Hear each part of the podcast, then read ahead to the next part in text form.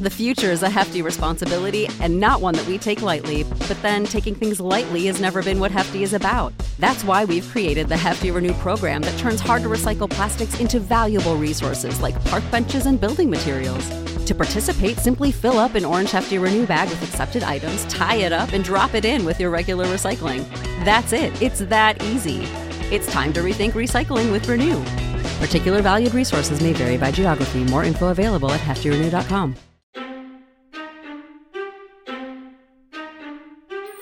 don't wear Gucci. I am Gucci. so stupid. I might write comedy, but I live for drama. Oh, oh, see, that is okay. See, this is the problem is that when I have writer girls come on the pod, they always fucking kill it. That was a su- Did you know, guest while introducing a second, what did you have a sense of what your housewives tagline is? Like have you thought about that previously or did this just kind of come to you as most creative pursuits often do? Um, no, that one's been with been, Been with, with me you. for quite some time. Yeah.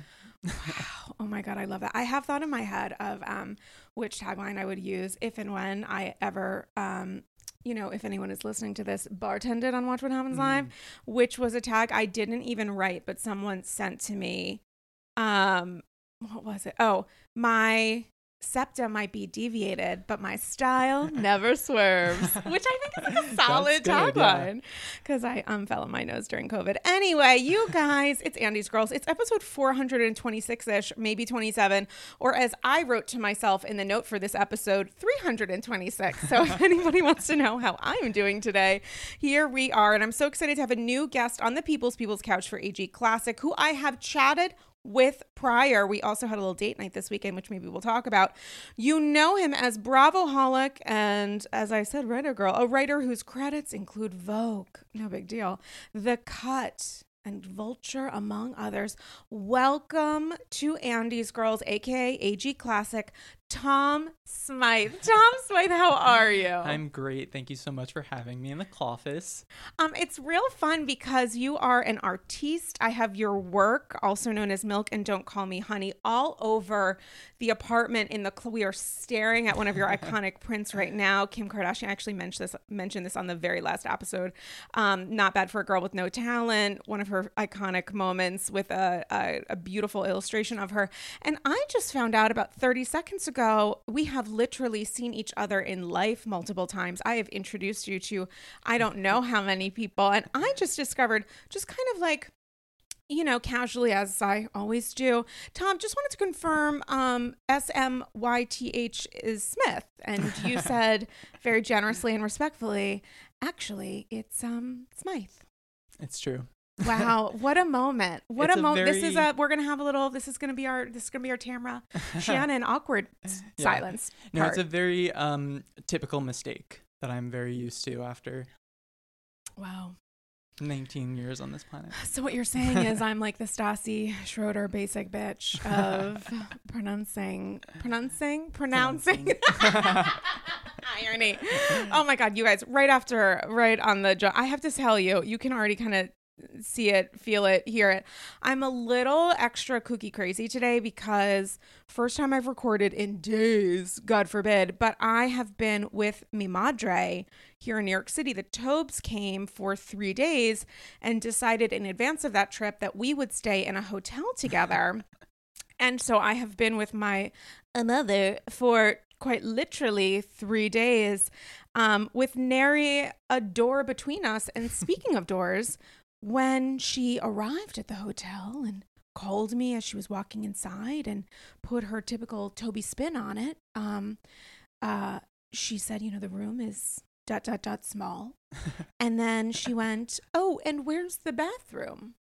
And I said, surely somewhere inside that beautiful suite, which of course it was not. And she was like, oh no, it's right there. It's a whatever, blah, blah, blah. And I said, huh. Like she had some phrasing for it that indicated maybe there was not like a wall there where it should be. And I said, Ooh. Toby, are there doors? And she was like, whatever, blah, blah, blah. See you soon. And I walked in to that. And I was, she was like, oh, it's, it's glass, but you won't be able to see through it. And I knew I was fucked. and I walked into that hotel room and I put my hand behind that designer fancy pants, like kind of like smoked glass or Mhm. whatever. And you could see my full hand. it was completely clear, see through clear. Oh my god. Were Heather Dubrow's um, frozen eggs etched into the glass? Which I, the thing with that is like the, Heather's understanding of irony is so interesting, or just like even humor, because she was so serious about that etching, and of course you would have to be in order to spend, I'm sure, the money spent to have that Yeah. etching made of her embryos in like a robin's nest on her in that beautiful. Also, did she take the glass with her since she sold the house? I hope so. I mean, imagine buying that and then being like, "Oh yeah, the previous owner." has embryos left. etched on Yeah. her glass. yeah, I just have to say for any um hotels or whatever in the future, I don't ever want to not have a door. I require a wall for a bathroom and I don't care.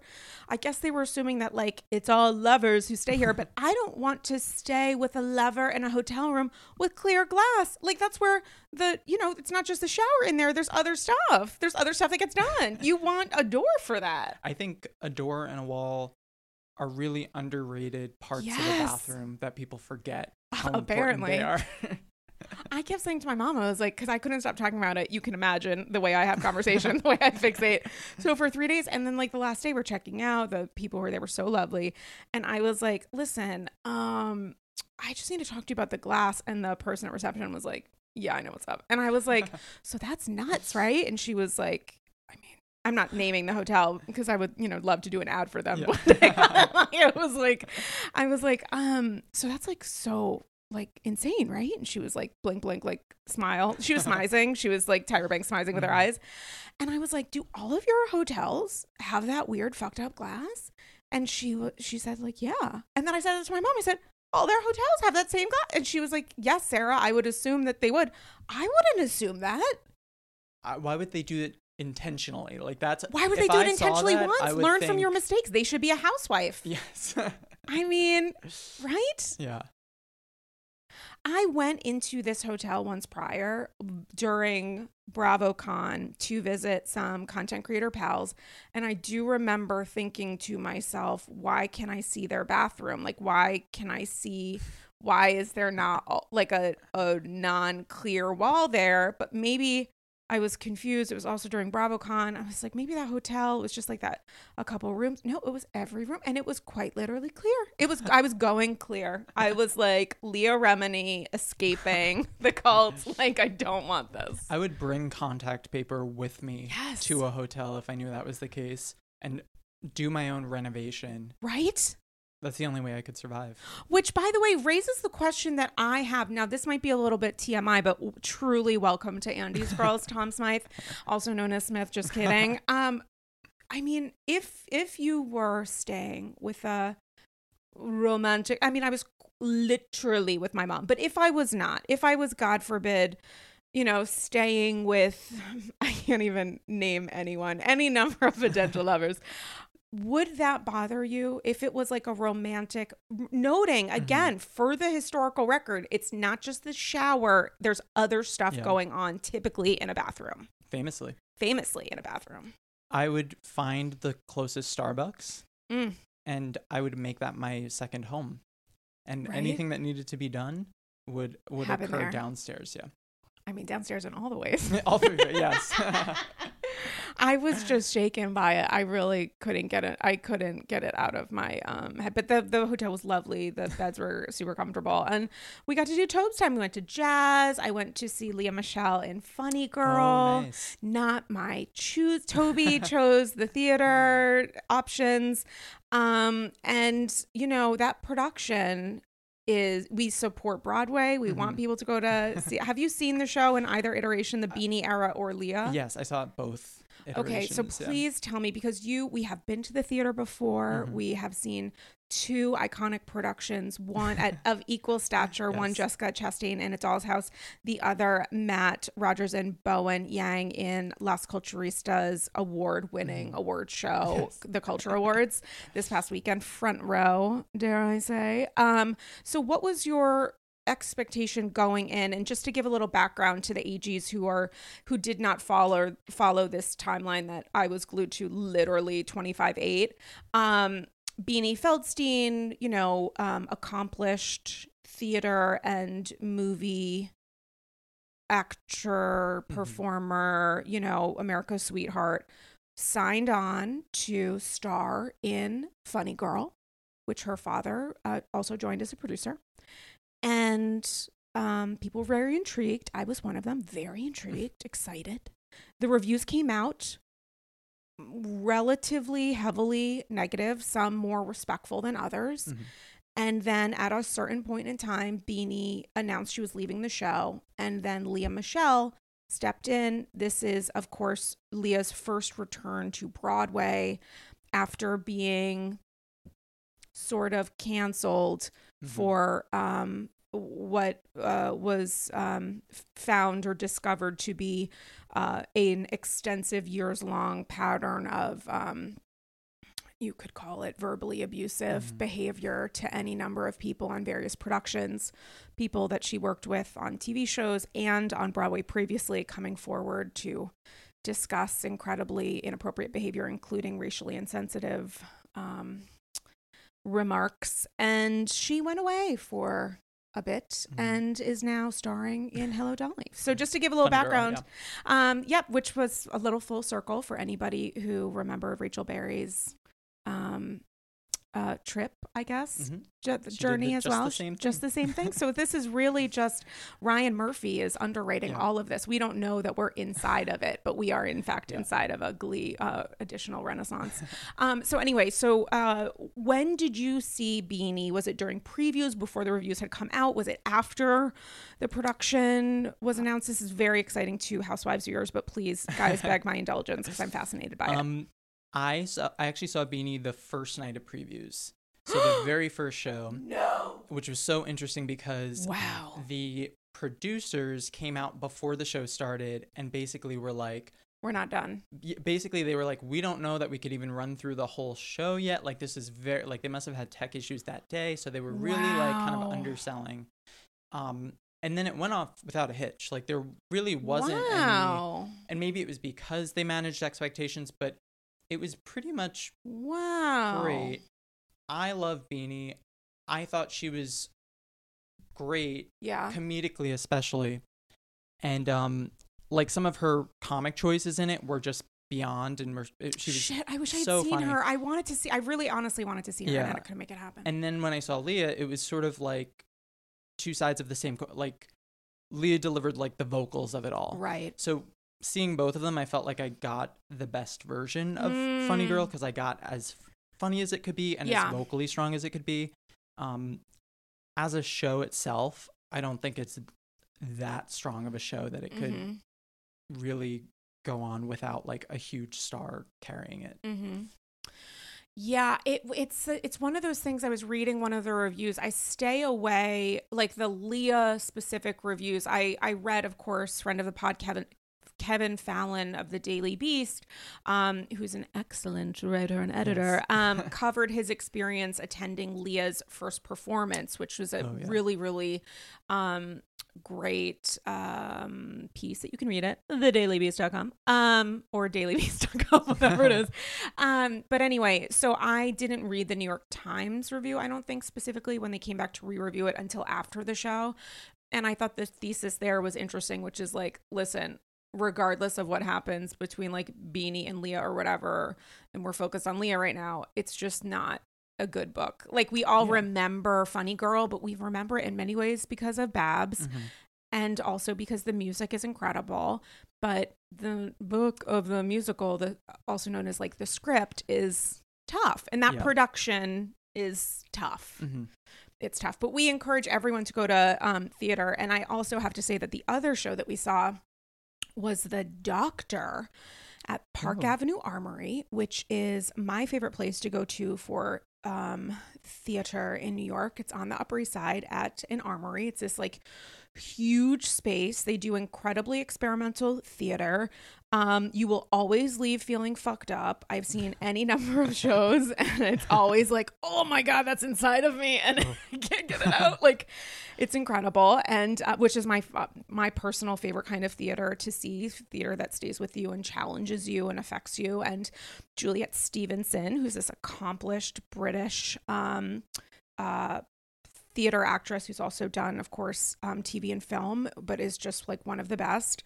Um, is a doctor who faced a difficult decision um, involving a patient and a priest who wanted to give last rites to said patient, a child, and then just watching all of the resulting chaos that happened as a part of their interaction. And it's two hours and 45 no it's actually really truly three hours long Oof. incredible Wow. incredible so you could go to funny girl and live your best life Yeah. and you can also go to the doctor and feel Yeah. like you're gonna die and i If you personally want rain on your parade. i mean if you do want rain on your parade but it was a truly thrilling thrilling um production and one that i highly highly recommend that people nice. see um and to support all theater anyway i guess we should talk about housewives for a second Just a minute. I suppose. Oh, do you remember when um Page Six or whomever announced that Luann, or rather Luann announced Oh, that Luann was going to star in Chicago, Yeah, and then didn't. and then didn't, and like it literally then never happened. I want to see every email between Luann's camp and Chicago that happened before she decided I can announce this because she clearly wasn't supposed to and just a moment came to her at the reunion where people were dogging her so much and she needed like Something to say. an aha moment and she was like maybe it's a little premature but it'll happen and did not. I feel like she was at a cocktail party and like ran into the Weisslers, the producers, and was they were like, "How are you? Who are you?" And she was like, "I'm me. Who are you?" And they were talking about Chicago, or maybe she saw someone who had just seen Chicago, and they were like, "Oh my God, you'd be so great as someone." And she said, "Oh, you know what? I would be, and so I will, and so I am." And that's how that happened. Yeah. That I hope it does happen one day because I think it'll be the. I mean, it'll be like the toaster oven cookbook. Like, will it happen? But I think it'll be so full circle to just have her announce it and then six years later be it like, see, Did you see Erika Jayne? no, that's one of my great. I actually regret not seeing Yeah. it. I regret it. I guess I, I guess we could have gone. It just slipped through my fingers in a way It that I did. didn't. I thought like, oh, I'll see it, and then I just didn't. I much wonder- like Tom Girardi in that way. Right. I wonder if she would come back. I don't think it's a question of them having her because I think the sales would be insane, Mhm. or you know, maybe not insane, but good, solid, maybe. Um, I wonder if she would return. She seemed to really enjoy it, but also she was living her best life, Yeah. uh, you know, afforded by Tom stealing. So to I don't know. to see her in it post scandal because it is so applicable to the story of Chicago. I think John Kander just got a lifetime achievement award at the Tonys, Mm. and I think I forgot who introduced it to him. Oh, I think Lin Manuel Miranda did, but I think it should have been Erika Jayne who presented him. Yeah, I think that would have made a lot of sense. Tony. a lot of sense. And you know what I do want to see Erika Jayne um I, what I want to see most of Erika Jayne is Erika Jayne um, talking off script because that's Yes. always worked to her benefit. when we just watch Erika Jayne share how she really feels, there's never been a time that that hasn't been just a total home run. Oh, so. I can only imagine for scriptless Tonys um, how that would have gone off. Did you see Kandi? Did you see Kandi in was she Kandi was in Chicago in Chicago or did you see her Tony nominated play? Um, The piano lesson, I think it was Yes. this one. I didn't see. No, I didn't see either, unfortunately.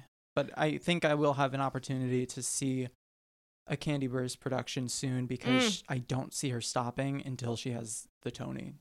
I honestly I love this chapter of Kandi because it feels like she's in full not that she wasn't pers- prior but to see her step into her full power as a producer Mhm. knowing the kind of work and financial investment involved in producing and being above the title like it's just incredible to see and so deserved. I did see the piano lesson. I thought it was a great haunting big production. Like i i think i got teary at the end of the first act because it ended in such this like shocking way that you didn't know what was going to happen that i was like oh my god what's going to happen next?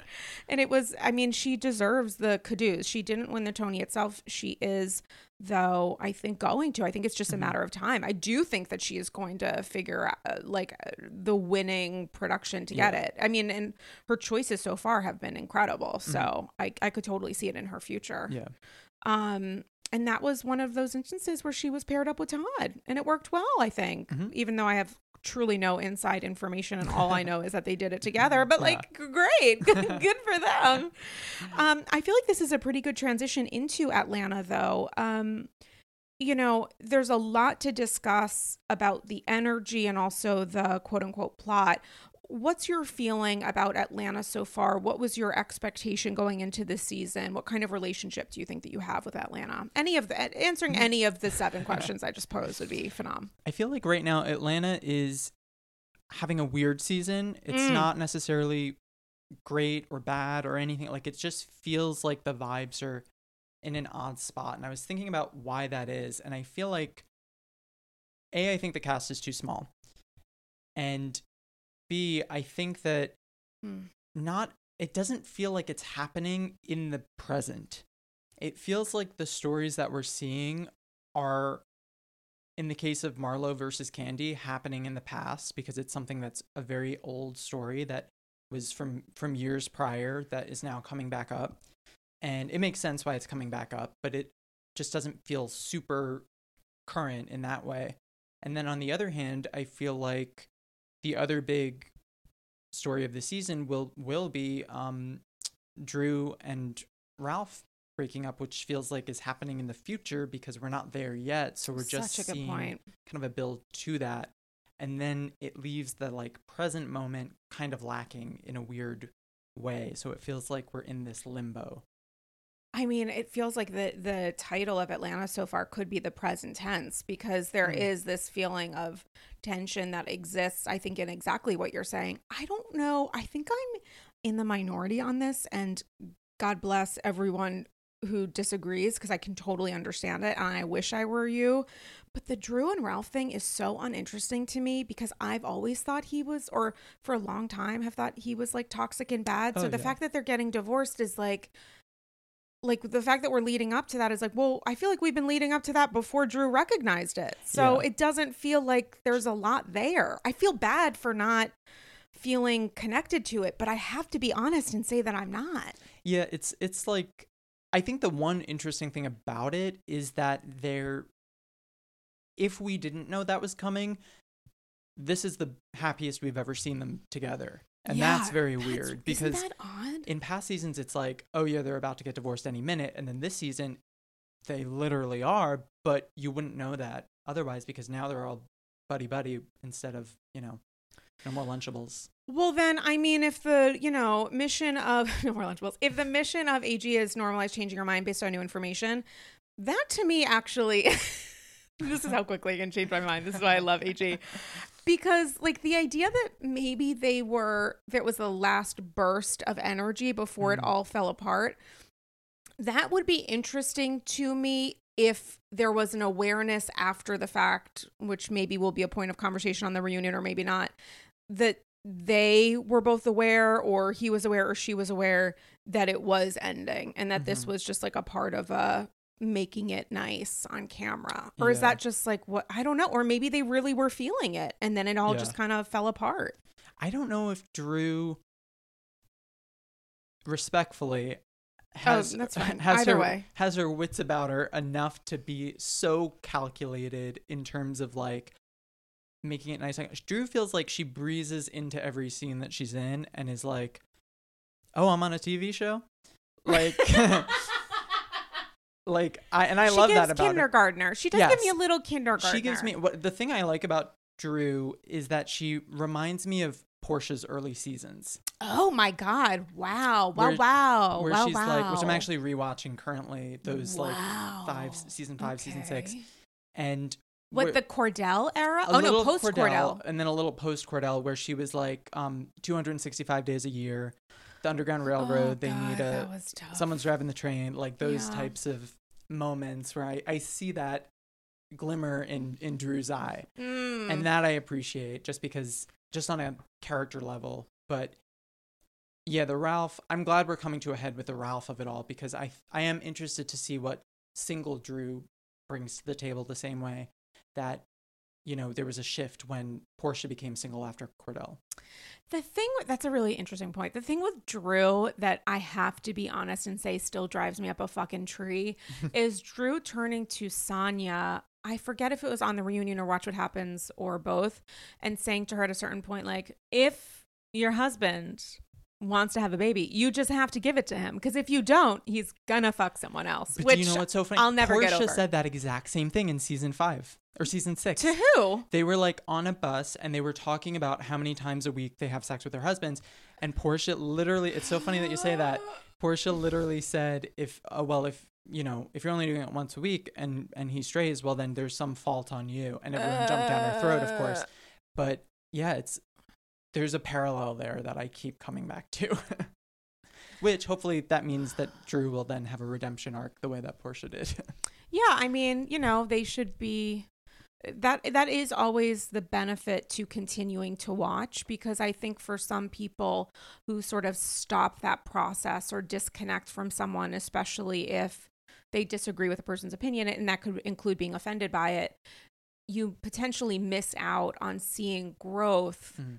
and hopefully as a part of that we grow enough to understand that like hopefully Porsha doesn't feel that way anymore. Mhm. Um with the Drew stuff, I would be curious to hear if she's changed her mind because the reality is maybe she hasn't. Like maybe this is a belief that she has. It was just so I, I just felt like it was just so Yeah. unfortunate and Icky. frustrating and cringe to watch because it was the idea that being a, a good wife in Mhm. quotes means adhering to your husband's um, opinion or needs especially it's truly not even when but like especially when they come into conflict with your own Mhm. which I just think the messaging around that is something that a lot of people still continue to feel. And it's very easy for me to say this not having a husband because Pedro, my um my long term love, Pedro Pascal is on he just ran out for some errands. You just missed him before you got I here. I on the street. Did you see going him? CVS. Yeah, Yeah. hundred percent. That he was just grabbing me just some stuff that I needed, just some like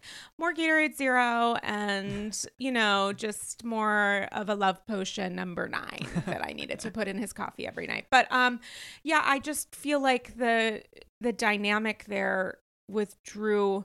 Maybe this shows a little bit of my thinking in just like assuming that she would not believe this anymore Mhm. but that might truly not be the case. I mean, maybe that's just an assumption that I have that, like, surely since we know this Yeah. relationship has fallen apart, that it's not, should not always be up to the woman to bear the brunt of a relationship ending because of an expectation that it was because of something she didn't give her man, Mhm. which is Yeah. complicated and toxic, I think, Yeah. personally.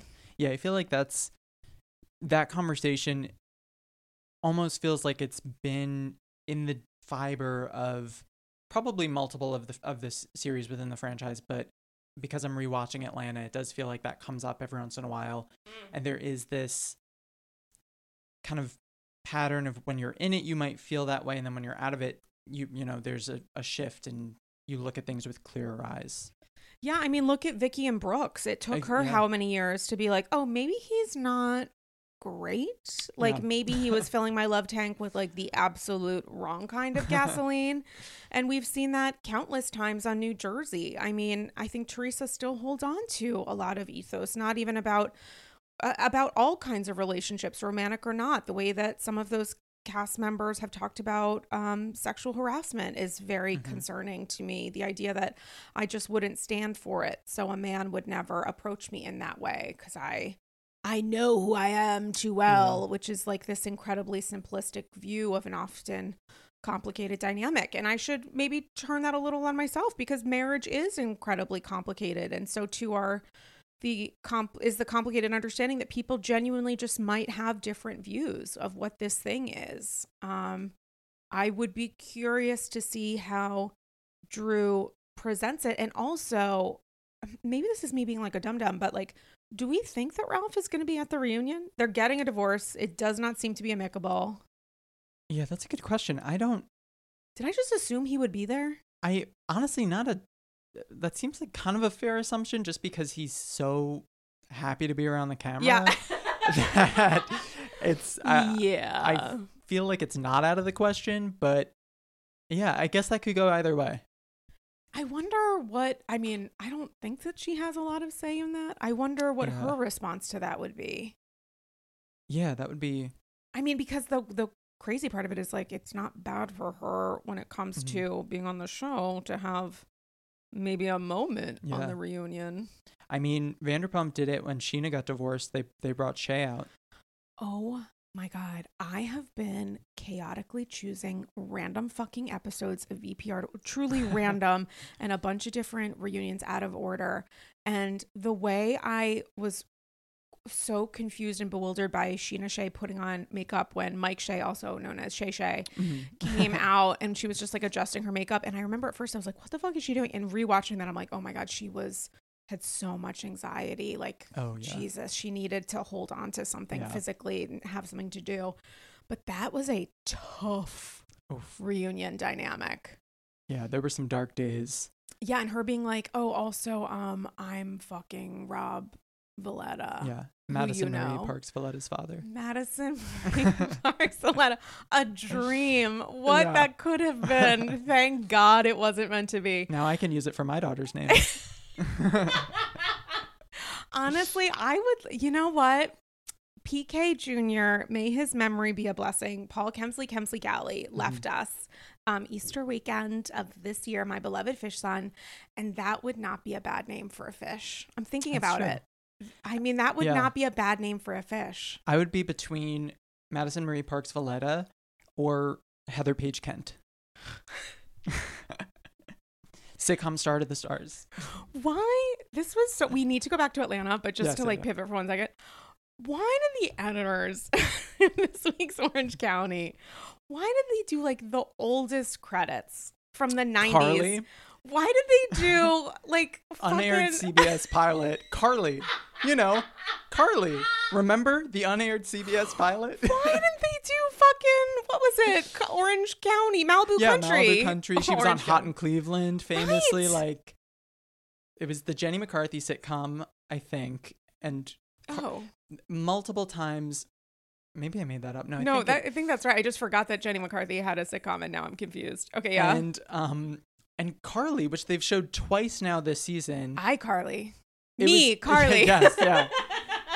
And I'm like, why did Heather? I feel like this came directly from Heather in an email to producers saying, use this credit and because she was the star, maybe, and not I a bet guest that's star. what it was. I bet she was Carly. Sweetie, I don't know. If you were an Annie in like the 70s or what, I don't remember when Annie happened, but if you were an Annie and you were like Annie in the 70s versus like being somebody else in Annie, I can't think of anything more recent. I would Yeah. do more recent because it shows that you're still working. Yeah.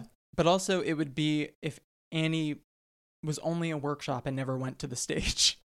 That's true. That's the equivalent of yeah. it being an she went with. Carrie the musical, and she could have gone with Annie, Yeah. but she went with Carrie, which was such a choice. such a choice. Okay, wait. Can we just shift back to Atlanta Yes, one more, and then we're gonna hopscotch? I'm very into this Mm-hmm. journey, by the way.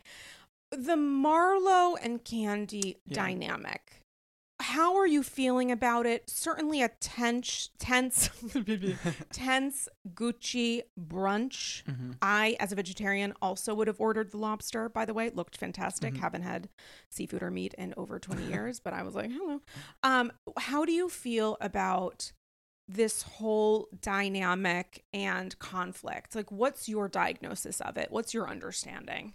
I feel like it's really tough because these are two fighters who are operating with a totally totally different sets of weapons and how they react to things. So, So, I interesting. think that Marlo is is fighting at her level and Kandi is fighting at her level and those are not compatible. So Marlo can do something to Kandi and in her head think, oh, I could bounce back from this, it's whatever. But from Kandi's perspective, I don't think it's easy for Kandi to bounce back from this conflict. Like, I think Kandi could very easily just like cut Marlo out because of this, whereas Marlo is like, oh, this is just a petty fight and we'll be good by the reunion.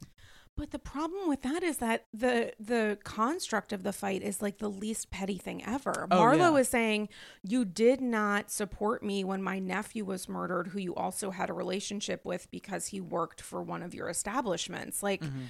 It's it is both the weaponry a person can use in battle um noting that marlo did attempt to de-escalate by walking out which I thought was like positive um because it felt like to me Kenya was trying to trigger her. I mean lol obviously that was happening. I'm she was coughing on she was choking on bullshit. But um the actual the actual battlefield itself it's like kandi is like fuck you i'm not going to step foot on that like it's Yeah. just i don't know where to place my feelings about it because i think essentially kandi's thesis statement about this is you are only talking about this to look for something that works on TV. Like Mhm. I think Kandi is saying like you don't believe this.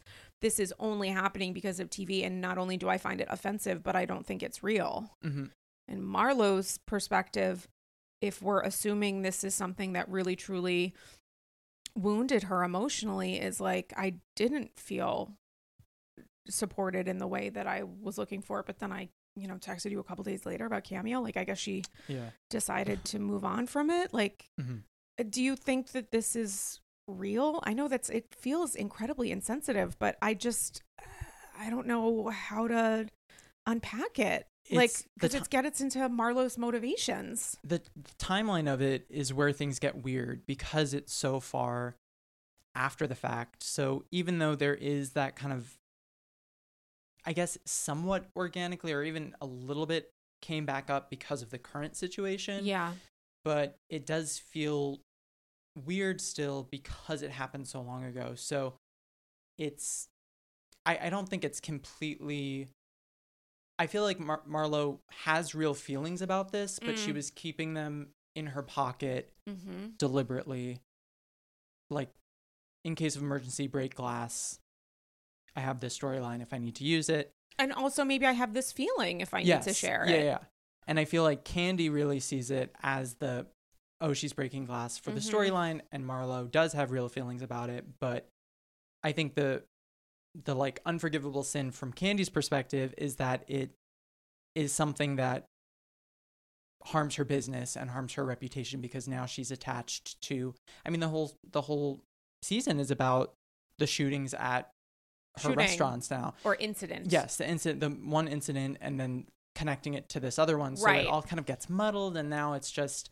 I mean, even Sheree's line about you don't know if you're gonna get biscuits or bullets Oh at, at the beginning, so it's like Kandi is hyper aware that like okay, great, now everyone's talking about this, and now this is the conversation, and this is so I feel like that cuts super deep for Kandi, and Marlo is someone who feels as though she can cut deep and be cut deep and still forge ahead. Like when she she did it to Kenya, and she feels like okay, I could still exist on the show. Whereas I think other people kind of know where the line is, how far they Mm. can go while still like making the show work. And I feel like this flirts with disaster. And I also would wonder in Kandi's head, like she explicitly said to that producer, we're not talking about it. When the producer, when Mhm. she was at lunch with Todd, I think at Blaze, um, and the producer was like, So are you going to talk about it? And she was like, No, we're, or he said no. One of them, one or both of them said, No, we're not going to discuss this because it's a legal situation. Mhm. So I would wonder if I was Kandi, and maybe this is a little too paranoid on my part, but I would wonder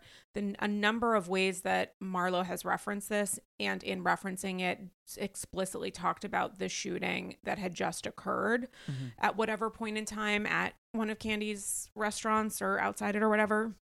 I would wonder if I was Kandi, it was Marlo, you know, nudged along to connect those dots by someone else who wanted this other thing discussed because Yeah.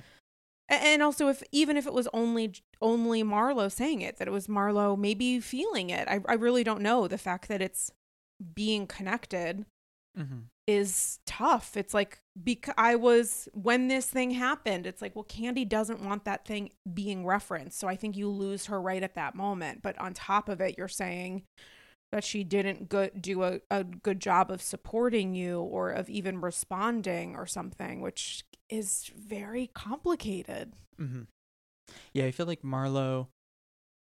I mean, what? This is only her second season full time, right? Oh God, it feels It so feels- much she's longer. been with us for so long. it- it's a little exhausting. I gotta tell you, in- yeah, it's, it's, it's intense. A different type of seeing her navigate this as a peach holder.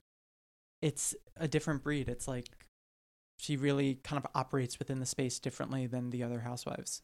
And that was always i think it, that was in some ways i think the part of the concern that maybe team bravo had mm-hmm. not just about like how is marlo going to talk about work money stuff dating stuff because there's been whispers Yeah. around that but also can she exist in a place that does not feel so big, which I know Mhm. sounds odd because you would want that potentially in a housewife. I mean, how many housewives are exceedingly larger than life? But that's not really what they, I think, would be getting at in having that conversation. It's just like she can bring things sometimes to a grinding halt. And I think we saw that last season. It just got too, it was too much and to me felt like extremely intense in a way that is difficult to watch because you don't feel the humor in some of this the way that you do with others like she can she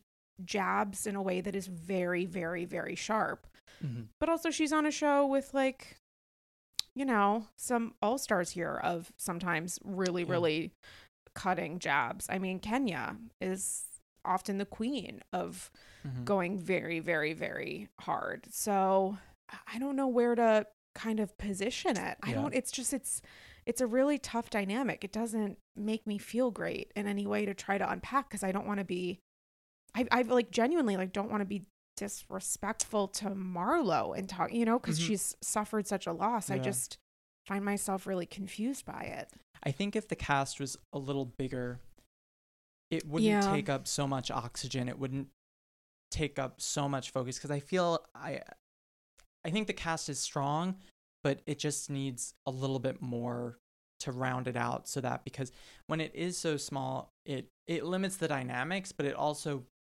really centers things that should maybe you know, we could, could maybe zoom out on it and it would be a little bit better if there were other things going on to complement it instead of it being like the sole centerpiece of the season. Paris is always a good idea. And when I schlep on over to Europe, to my favorite city in the world, I bring with me a few important phrases that I have learned from housewives. C'est bon, c'est bon. Chic, c'est la vie. Je m'appelle the Countess. N'est-ce pas, Luann? And while those key phrases are important when speaking to any French bravoholic, for other matters of life, that's where Rosetta Stone comes in. Rosetta Stone is the trusted expert for 30 years with millions of users and 25 languages offered, including, of course, French. It features fast language acquisition. It immerses you in so many ways. There's no English translations. So you really learn to speak, to listen, and to think in that language. It's an intuitive process. You pick up a language naturally, first with words, then phrases, then sentences.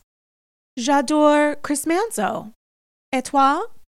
There's a speech recognition filter which gives you feedback on your pronunciation. It's convenient with desktop and app options, and it's an amazing value. Rosetta Stone's lifetime membership has all 25 languages for any and all trips and language needs in life. That's lifetime access to all 25 language courses Rosetta Stone offers for 50% off. A steal. Don't put off learning that language. There's no better time than right now to get started. For a very limited time, AGs can get Rosetta Stone's lifetime membership for 50% off. Visit rosettastone.com slash today. That's 50% off unlimited access to 25 language courses for the rest of your life. Redeem your 50% off at rosettastone.com slash today. Today. Shout out to Astepro for sponsoring this episode and providing me with free samples. Astepro is a first of its kind nasal allergy spray. It's the fastest 24 hour over the counter allergy spray. It starts working in 30 minutes, while other allergy sprays take hours. Astepro is the first and only 24 hour steroid free allergy spray. It delivers full prescription strength indoor and outdoor allergy relief from nasal congestion, runny and itchy nose, and sneezing. Living in New York City is not easy. Just ask Sonja trying to sell that house. There are so many mornings where I wake up and think, oh my gosh, I'm having the worst cold of my life. And I realize it's actually from allergies when my nasal allergies flare up, and that happens when the season changes and the temps get a little warmer than they normally are, I use Astepro, and I'm amazed at how fast I'm back in the game. And that game is looking for Dorinda on the Upper East Side. Astepro always has my back and nose. Get fast acting nasal allergy symptom relief with Astepro. Go to asteproallergy.com for a discount so you can Astepro and go today. A S T E P R O allergy.com. Astepro and go. Use as directed for relief of nasal congestion, runny nose, sneezing, and itchy nose due to allergies. In the words of Meredith Marks, when it comes to that week, week and a half before my period, I wish I was disengaging. My PMS is off the charts. Truly, Uber Eats needs to check in and say, It's about that time, isn't it? I know it is. The cravings are crazy. I want to crawl out of my skin. Now it's easier to manage PMS with Estro Control. Happy Mammoth, the company that created Hormone Harmony and Estro Control, is dedicated to making women's lives easier. And that means using only science backed ingredients that have been proven to work for women. They make no compromise when it comes to quality, and it shows. For AGs who are friends of perimenopause, menopause, or postmenopause, Happy Mammoth has hormone harmony. It's not just a supplement for women going through those stages, it's also become a phenomenon. Women can't stop talking about it on social media. A bottle of Hormone Harmony is sold every 24 seconds. For a limited time, you can get 15% off your entire first order at happymammoth.com. Just use the code AndysGirls at checkout. That's happymammoth.com and use the code AndysGirls for 15% off today. I'm engaging. I just came back from the salon, and for the record, I went with a sassy little bob and quiet luxury shade of blonde. Yes, that's literally what we're calling it quiet luxury. aside from trips to the salon, I don't actually blow out my hair. My hair is naturally wavy, and that's why I love Ouai. Ouai's new anti frizz cream is a lightweight cream that provides immediate frizz control that lasts for up to 72 hours. I know that I have a limited amount of time with wet, wavy hair in which to get myself in order. And that is why I love the anti frizz cream. It has notes of bergamot, Italian lemon, violet, and more. And it smells unbelievable. Truly, as someone who is a little bit sensitive to scents, I put this in my hair and I feel great. It also genuinely pairs well with my perfume, which I appreciate. I don't blow out my hair because after years of color processing and attempting to make it straight, I know it looks better and stays healthier when I avoid blow drying, which is why I love the anti frizz cream. I've used products, especially with wavy hair, where it feels heavy and looks kind of wet. And that's why I love Ouai's anti frizz cream because it enhances the natural waves in my hair. I still look like me, just a little elevated. And P.S., I am way obsessed with Ouai's other bestsellers.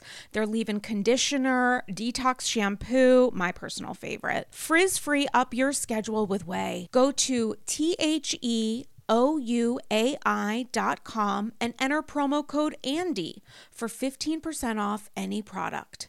That's T H E O U A I dot com with promo code ANDY.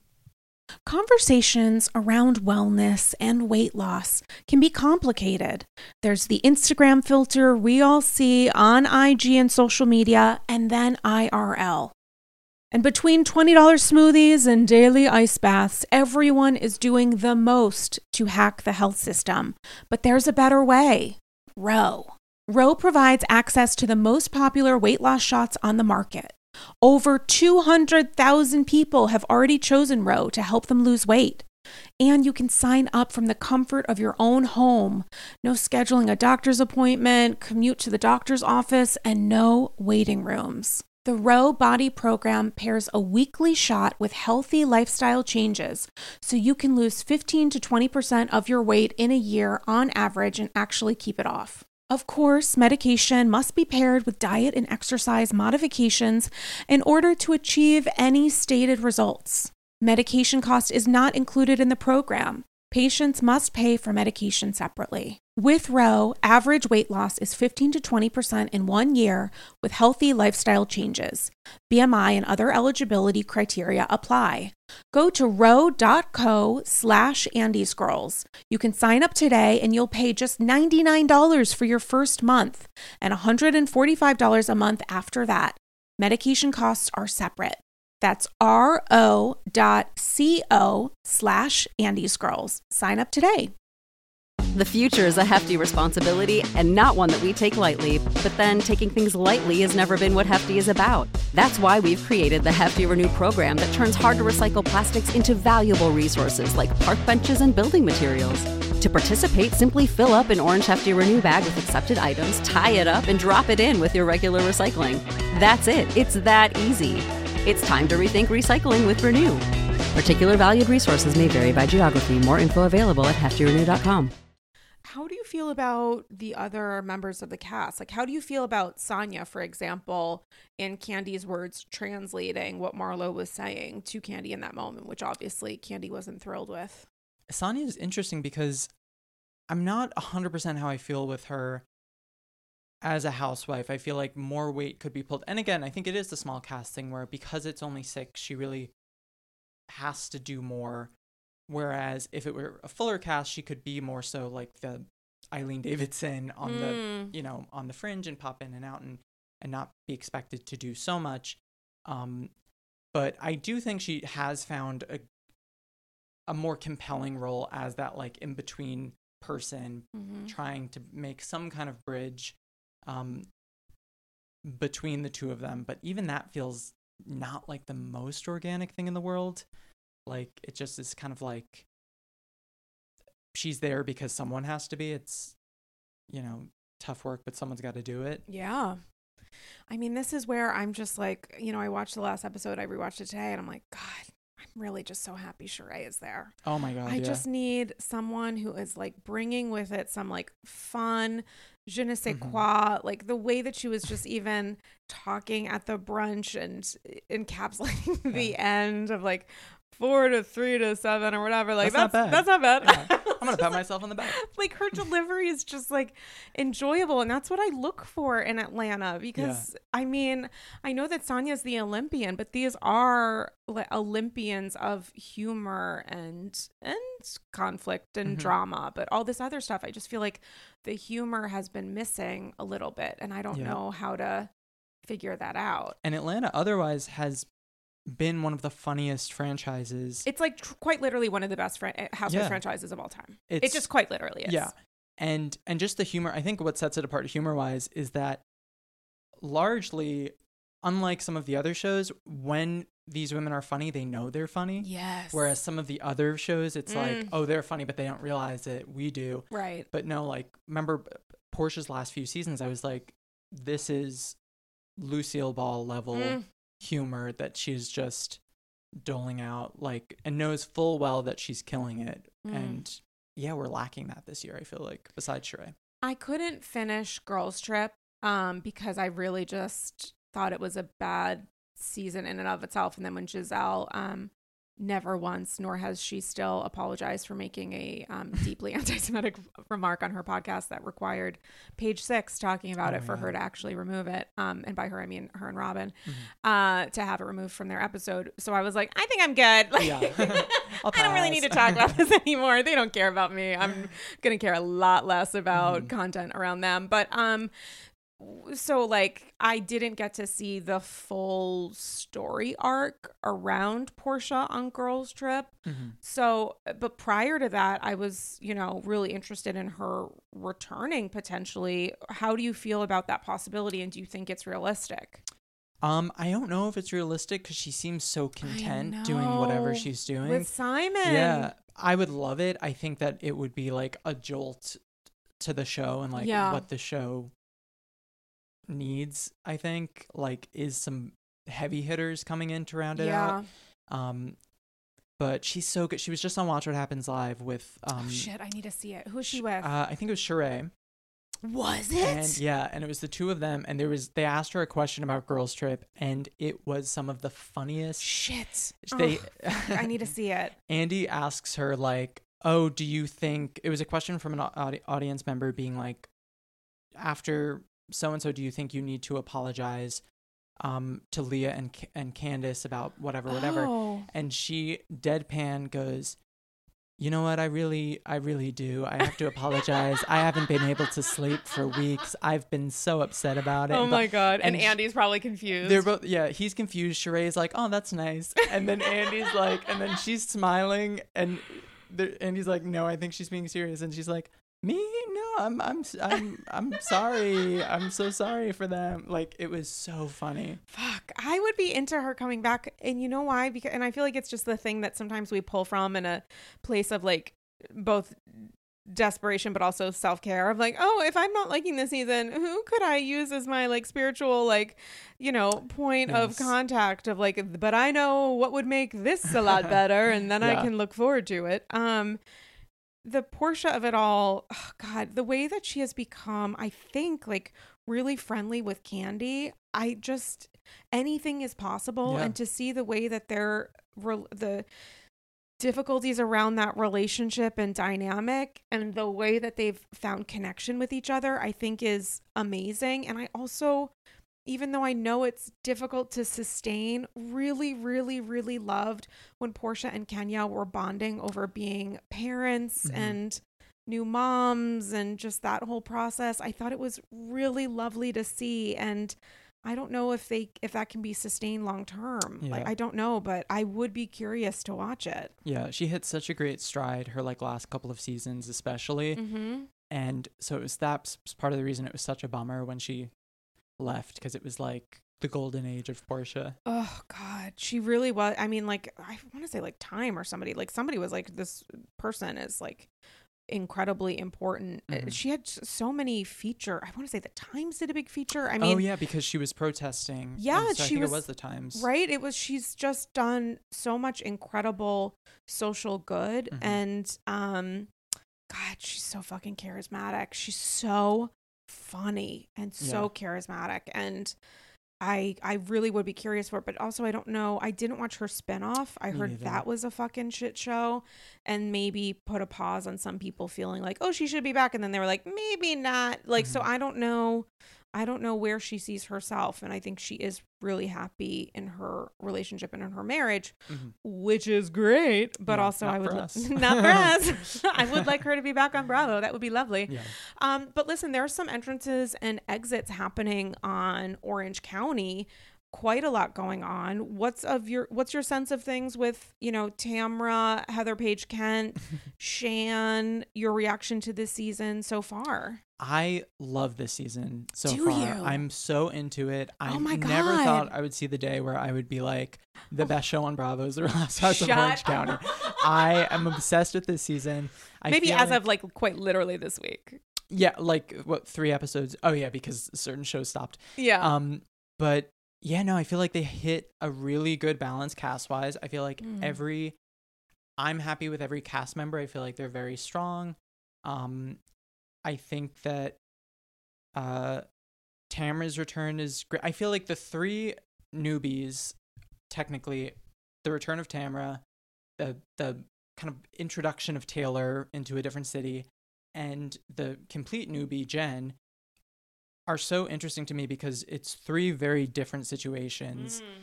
And you know, you have T- Tamra who's an expert of the form coming back and coming back like hard, really knowing Hard. yeah, like she's here to work and she's putting in the work and doing it.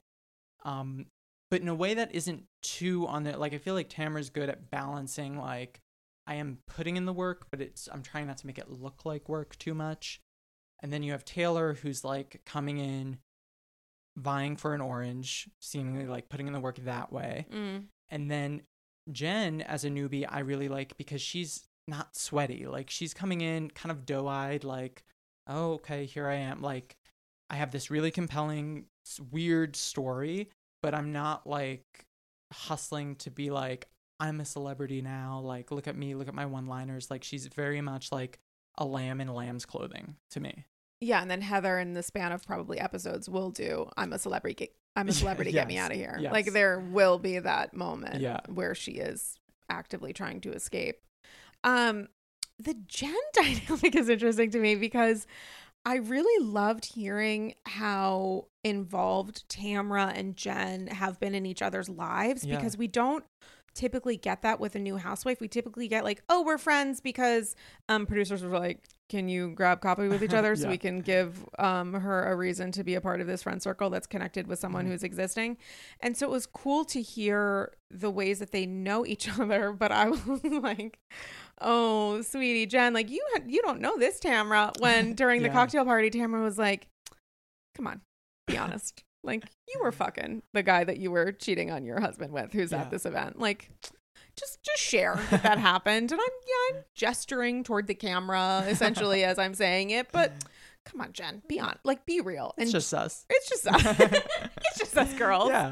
We're just right here. We're just chatting. Like Jen's expression of, "Are you doing this?" To Yeah, me?" she's truly taken aback. Like Yeah. when Gina um tried to pit her and Tamra against each other Yeah. over Instagram, Jen was like a deer in headlights. She couldn't believe what was going on. Yeah. Tamra was gracious enough to like cut her some slack because she knew it was an unfair fight.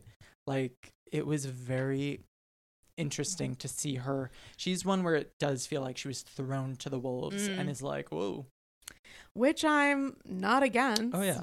I also think Jen is really interesting because I feel like I've seen her on this show so many times because she Mhm. looks like Everyone. the prototype of an Orange County Real Housewife, which I am also really into because I was like, yeah, that's exactly what Yeah. I and how uh, you would behave, and I have nothing against it. I, I'm like, yeah, she fits. Like Yeah. it just feels, it feels right, and also, you know, there's elements of this that to me feel um a little bit off. I think Tamra is I don't know if this is emotional stuff because of cut or other stuff, but it it does feel like she's on 1.5 right now. I mean, Mhm. Tamra at 1 is a lot. So like when she gets like 1.3, 1.32, I'm like, "Ooh, it's a little it's a little much some like the Yeah. Shannon stuff and you guys know how I feel about Shannon. I love her, my queen, my broken bird. Mhm. I I Same. love her so much. Okay, tweet tweet. Yep. um or tweet tweet. I I just I love her so much and I just am a little concerned for her and the Yeah. the you know position she's in where sh- uh, where Tamra shits on her and then is like I'm sorry and Shannon's like okay I guess I have to accept this and they're in this weird maybe unhealthy dynamic. Yeah, it's honestly after all this time, I want Shannon's tagline to just be, "Do you know what, Tamra?"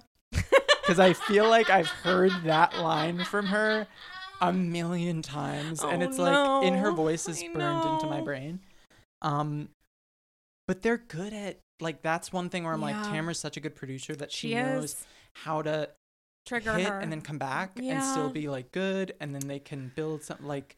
That's a, a gift, but it's tough for Shannon. It's a gift and a curse. It's a gift for Tamra and a curse for Shan. Yeah. And this is like Shannon Groundhog Day, where she's like, this person is mean to me yet again and yet Mhm. again. I'm in a position where I feel like I can't drag it out, or and maybe I don't want to, but it's just it can be tough. But also Shannon is like the thing that I love about her is that like she's so out to lunch that it's like apologies to Jen sharing a very um vulnerable conversation about Mm-hmm. her family on that boat and Shannon being like, "Oh my god, it's like it's just like just- it's just like she's a li- she is the dog from Up. Like she just is so scattered and I literally have that stuffed animal I produced off Broadway and I told my mom and brother came to see this production and I said I don't want flowers. I want the dog stuffed animal from Up that you press it and it says something and I Mm-hmm. have it quite literally on my bed right now and maybe that's why I love Shan because I Yeah. see her every night on my pillow. Yes.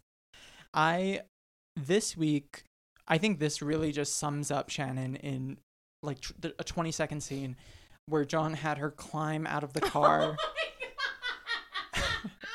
over the center console. Cirque du San, Just- Shan, yeah. Cirque du Shan. It was golden. I want her make her balance on something every episode.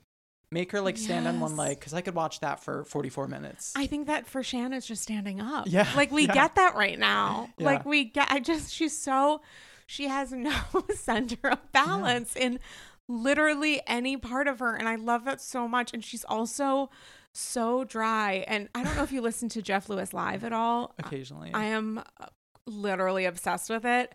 Um, and I'm friendly with um some of the people, some of the chumps.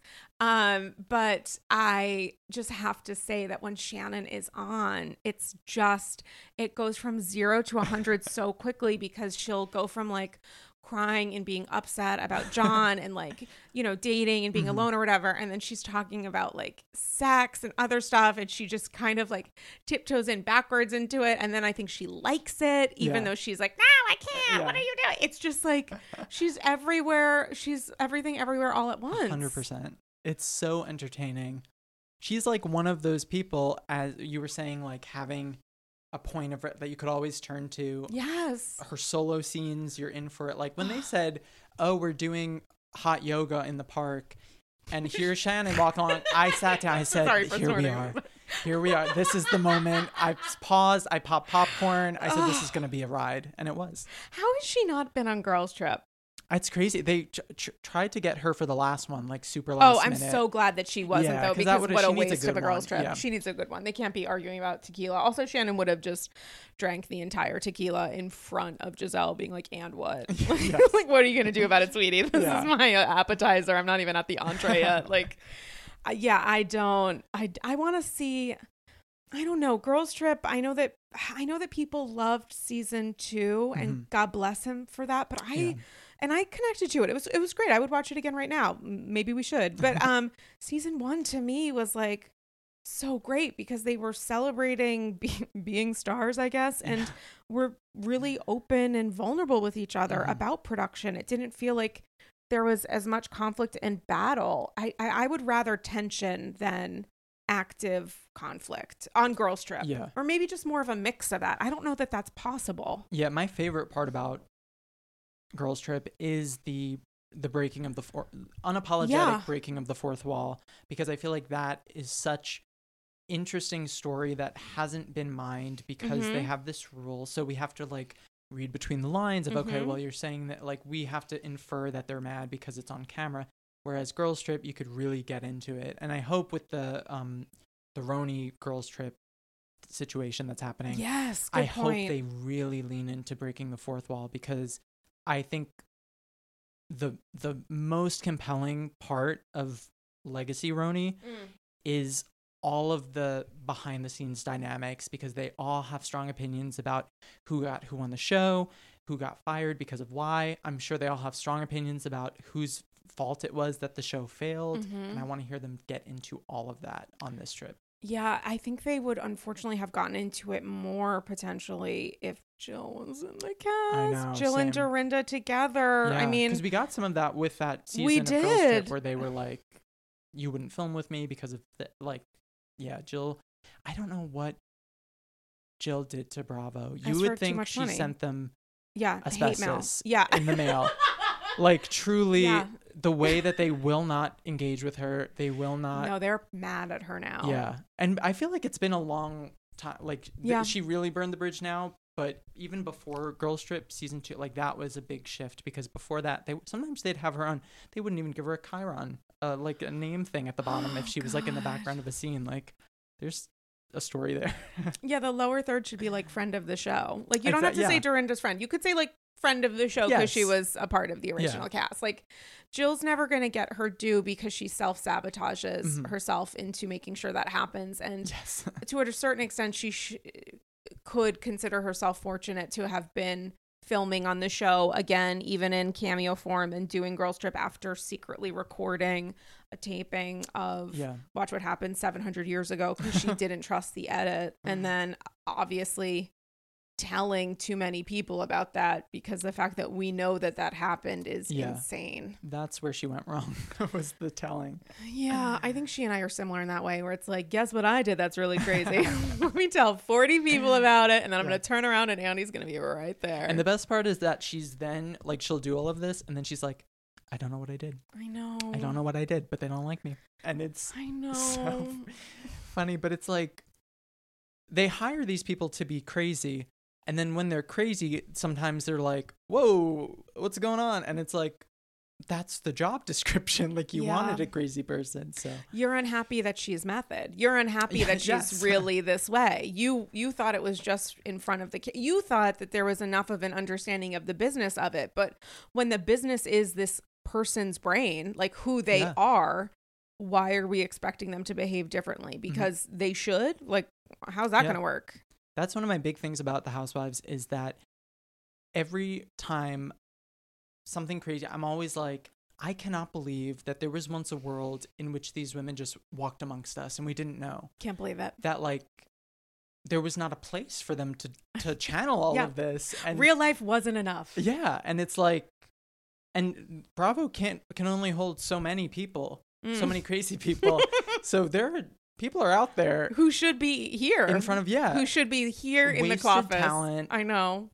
I need Andy and a camera in front of at least a third of, of this city, let alone any other. I mean, it's kind of amazing that we started the episode by talking about musical theater because the idea in musical theater is often that you begin to sing when words, when just speaking out words aren't Mhm. enough. Yes. And so maybe Bravo has become that for a certain kind of woman. like me being wild and often out of sorts in real life Mm-hmm. isn't enough. Bravo is the language that I have, Yes. that I was born to speak. yeah, it was the role I was destined to play. Yeah, some of the f- it's just too good of a fit where it's like you can't imagine one without the other. You can't imagine the woman without the camera, and you can't imagine the camera without the woman. I really can I I can't I cannot imagine a world in which I see Jill Zarin at our beloved bougie Upper East Side grocery store where I have seen her before in a fur when I go in specifically to get a certain kind of olive and then leave because everything is a million dollars. Mhm. And then I just see her being extra and like incredible. And I'm like, oh my God, I know her because Yeah. she's Jill Zarin, as opposed to like, that is one of many women that I Mhm. see throughout the day, like these phenomenal, specific personalities. Yeah. That's like page six now is our really main view into the legacy cast and their Mm. antics. Like when that lady threw up on Luann, the first thought at her cabaret show, one of the audience members threw up on Luann. I don't think I remember that. Oh, this was a couple months ago, and It wasn't Luann throwing up on Luann? no, Luann was performing, and someone in the audience got so excited that they threw up on her. And this story excited, quote unquote. was yes, she excited. was she was she was just excited. She had Yeah. had a couple Yeah. rounds of like, excitement. Yeah, I'm drinking Luann. But, um, but so this was like story in page six, and then some cell phone footage came out. But my first thought is like, and cameras weren't up, and cameras weren't up, and we've lost this now. Like we've lost the plot. If this, if we're allowing this to happen, a stranger threw up on Countess Luann de Lesseps, and a professional camera crew wasn't there to capture it. Like, what else? What else are we missing? okay i feel really bad and i'm trying to i'm trying to make this not happen. I'm really trying to unwork my brain. This needs Mhm. to come up in therapy next week. The co- the cbt cognitive beh- behavioral therapy. We need to do like cbt cbd like or dbt cbt db whatever potato potato let's Yeah. call it a day like copay plus plus. But i i really I need to be able to process and move forward from the fact that Real Housewives of New York season 14 or 1 is soon upon us and Luann is not going to be a part of it and I think that's totally great how excited people are and I am also excited and she said that like winking awkwardly. Um, I think it's going to be great. I think it's going to be a great new chapter. I keep telling myself throughout the day as a mantra, it's going to be great. It's going to be a great new chapter. I lie to myself too sometimes. Right? Like I look how great it worked out for Sex in the City. Like I just I just really and just like that, you And know, just- yeah. Real Housewives of New York and just like that. I, I really think it it will be great. I've heard really good things. I'm excited about the cast. Mm-hmm. It will be a different kind of energy. Andy was talking about it being um, or someone on Watch What Happens was talking about it being closer to Miami, which Oh, yeah. is the greatest, most positive compliment you could say that Mm-hmm. the energy is closer to the Miami reboot. That sounds phenomenal. I'm very excited. I just need to have like a one day, which has been every day, of just like sitting Shiv a little bit for the fact that it's not going to have Sonja, Lou, Jill, I would Yeah. say, Dorinda, you know, eh, noting that it's Dorinda's on a Mhm. a path and we love we love her so much Yeah. or, or you know um i just it's just it's just i just need to Yeah. because we are getting girls trip Yes, we're getting that, and we're getting. I think they're geniuses that they're airing Welcome to Crappie Lake at the same time. which i've heard is so I've heard good. amazing things, and how andy keeps be? saying it so i'm like Yeah. yeah, everybody's been saying that because andy yeah. keeps saying it And I'm like, that's enough Yeah. i believe it the I snake believe it. oil salesman says this is great. it must be great. Um, but I do believe he doesn't lie that much. Like, of course he's selling it, but I do trust him when he if he's really saying like, oh no, this is going to be a great season of. I know Crappie Lake's going to be amazing. I know he's been selling the new era of RHONY. yeah I think I think that I think everyone's going to give it a chance, which is of nice. course i'm gonna watch every episode Oh, 100%. at, least I haven't quit anything. twice Yeah, so Yeah. it's I'm very interested. I've I am compelled by this Bryn character. I like that the name of Bryn is our one constant on this show now. oh yeah After bryn Bethenny's hobby yeah.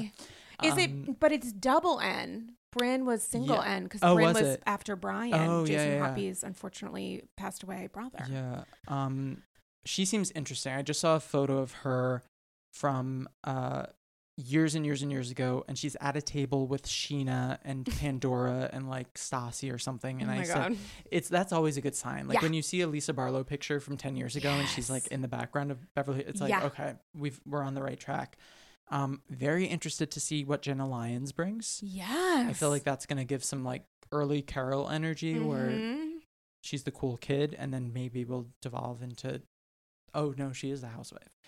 Um and um Ubah seems like she's the Yes. like the wild card, I think. Oh my god. How they're poising it. oh really? I, f- I feel like it. I feel like in the trailers and stuff, like Oh great. she has some star quality. So Oh my god, I love a breakout star. yeah, Let I am very Ubah. interested. I'm into that. Also, Bryn keeps coming up. I guess I haven't paid enough attention Mhm. to the new cast because I want to get to know them on the show, to be Yeah. honest. Um, but Bryn keeps coming up. Is this like maybe like the Bryn is the wild card that she's like a Yes. little um, you know, Crazy. yeah. To yeah, I was gonna say like sassy, uh, yes, zesty, yeah. unique, I mean it in a- unique New the York, New way, unique New yes. York. Right. I I just yeah, that, that she could be a Mhm. little. And what's her? What's her? Uh, I really don't know I anything I about any of them I- aside from Jenna Lyons Same. inventing the chambray shirt into a pencil skirt dynamic. Um, yeah, I honestly can't remember her specific like claim to fame or like her entry point. I know Ubah is a model or is a model, Yeah, she's like a fabulous Yeah. and then um, but honestly, so much of it, I'm just I go based on vibes, and I'm like, that's the one with nothing to back it up. Oh my god. But I passed them filming this um new. I don't know if I told you this, but you didn't tell me everything. It was I was walking by what was it? Maybe like Serafina, is that like near Times Square? Mm-hmm. And I was I mean, I don't know that it is, but I'm pretending that yeah, it is. w- we could use our imagination. Okay, it is now. I was walking by a restaurant and I see my what my brain immediately recognizes as like a woman walking down the street. My brain registered it as like a walk-in scene from a housewife show. Before I saw a camera, before I saw Oh anything, I was like, why does this look familiar? And it was it was Jenna Lyons doing her like walk-in into the restaurant and then I realized um I realized it was her, and then I passed like the camera Hmm. production man, and I was like. Of course, the one time I, I pass production is when it's like the new show that I don't know any that I have no investment oh in. my god. Um, but yeah, it seems it, it'll be really interesting. And I think what'll be super interesting about it is how well it plays if it's successful and what that success might mean for how other shows operate what if they hit a slump. Like if this is a huge Mm. hit and Atlanta falls into a slump, like are we then at risk of them pulling this there or doing it in another city and doing like this new era cleaning house move. Like I feel like it'll be very interesting to see how this impacts their operations moving forward. It's such a good point. And I also think, like, just instinctively, how are we judging, critiquing, valuing, and evaluating RHONY New Beginnings? Because are we going to, I think instinctively, what you're seeing me do and how I'm processing it is thinking about it as not its own show, but as The Real Housewives of New York, the name of which I associate with specific members of the cast. So when we're watching it, it would be an interesting character study. Speaking of like AG Psycho 101, of like when you're watching this show, are you thinking, as Andy said, um, although that was in response to a specific question, like, what franchise energy is it closest to? He didn't say the franchise energy it's closest to is the Real Housewives of New York because Yes. that would be potentially confusing for people, Yeah. aka the current dynamic that I find myself in. But you know, when you're watching it, are you associating it, judging it, comparing it to New York as we have known it for over a decade? Or are you thinking like, oh, this is a new show that feels like Miami, or this is a new show that has cast relationships that feel similar to Potomac, or like Mhm. this is a new show that's like, you know, sor- sort of chaotic sometimes like Orange County. Like it would be, it would be interesting just to see the ways that people are even like trying to unpack their response to it like the Mhm. way that you're watching it which lens are you watching it through Yeah, I feel like that's kind of its big obstacle that they gave themselves is is that title and I feel like if they had called part of me wishes instead of saying okay this is the new one like we're we're giving the existing title to this show and then we're Mm. calling something legacy that didn't work out but I part of me wishes that they called it something gave it its own name like called it Real Housewives of Manhattan or something and kept New York City for the but Upper we want East Side brooklyn Exactly. Yeah, but we only have one from Brooklyn on this um well but how many full-timers are there six six. Yeah, i mean so it's a decent. It's the Alex McCord of the bunch, yeah but just something that like it's tough because they they're there's only so far they can go in positioning it as a new show. Mm. So it's the- like you said, the audience reaction is going to be shaded by the title, by the situation, So true. before anything else in terms of the actual substance of the show.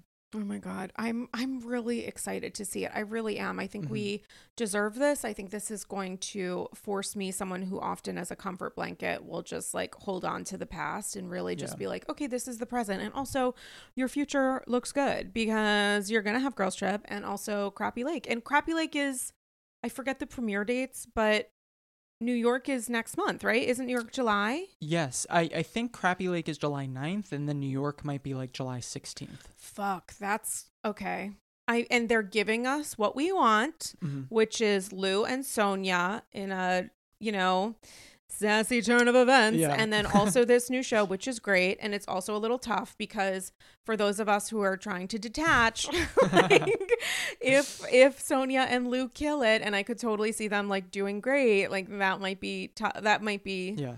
because unfortunately it's going to be like you know content creators or whomever being like okay so the day after watch numbers for new york Oh, yeah. versus crappie lake are this and that and that's it, that's a tough um way to evaluate a show's success because i think Mhm. also you know oftentimes shows will say well my lead in wasn't great so Mhm. like the conan leno war Yeah. of the worlds uh, the argument from team conan was like you're talking about my ratings but leno was like blowing shit up at 10 o'clock or whatever so you Mhm. can't compare me to that with New York, one could make the argument that there are Bravoholics who might not be interested in season one slash 14 because 13 was so bad. So Mhm. they can't be responsible if the initial numbers aren't fantastic potentially because that's not on this cast. Yeah. It's one of the weirdest situations. so weird. It's just so fluid and Mm. and just it's very bizarre and I think the shows themselves will be very entertaining, but I also think it'll be really interesting to see how it all pans out Yeah. from a from a programming standpoint. Like I think Yeah. this is just the beginning of where where things land. Well, I'm so excited for you to come back because we're going to need to unpack it once it premieres, which is going to be essentially be in a matter of weeks. Yeah. I can't believe it. I can't believe that Legacy didn't happen. I can't Mm. believe that Girls Trip Scary Island technically is. And Kristen Taekman's time to shine. I can't believe that Aviva's not a part of it. I'm It's really crazy. surprised that Aviva. You would think Aviva would really want to be back. I'm surprised. And maybe she did. Maybe it just didn't happen. Yeah. Maybe they ran out of, you know, spots. I can't believe they wasted Alex McCord on season four with Oh a bunch God. of randos and then what a waste. didn't get her for this. How could they not get her for both? I I don't know that an offer went out. I need to find out. I need yeah, that's another one where I need every email sent. I want to read them all. yeah, and I just really I hate to say it, but I don't know how much of the upcoming girls trip I'm gonna sit through. I think the talk about it is oh like yeah, dark. so dark, and I just don't need that Mhm. energy, especially when it's like if there are elements of um, housewives that really are not mandatory, I would put girls trip in that boat. Yeah, like it's there are extracurricular. it's super extracurricular. There's seasons that are incredible, incredible, and seasons that are not. Mm-hmm. And I just don't feel great about it. I really, I don't know. I don't feel great. Yeah, and you get the highlights no matter what. You can't escape. They're, they're online and social media, so it's yeah, like unfortunately. yeah, and it's disconnected from any, for the most part, any story that has a through line, which is like the main shows. Totally. Also, I did love when Kenya was talking about what Sonja had said about her on Watch What Happens Live. And I believe the phrase she used was a show or that show. Yes. Instead yeah. of saying watch what happens live. And I was like, just say it. really at this point we can't just say watch what happens live that you guys are reality tv stars like there was a gentleman there who was asking me questions i Yeah. i think his name was scott like come on like can we not just Yeah.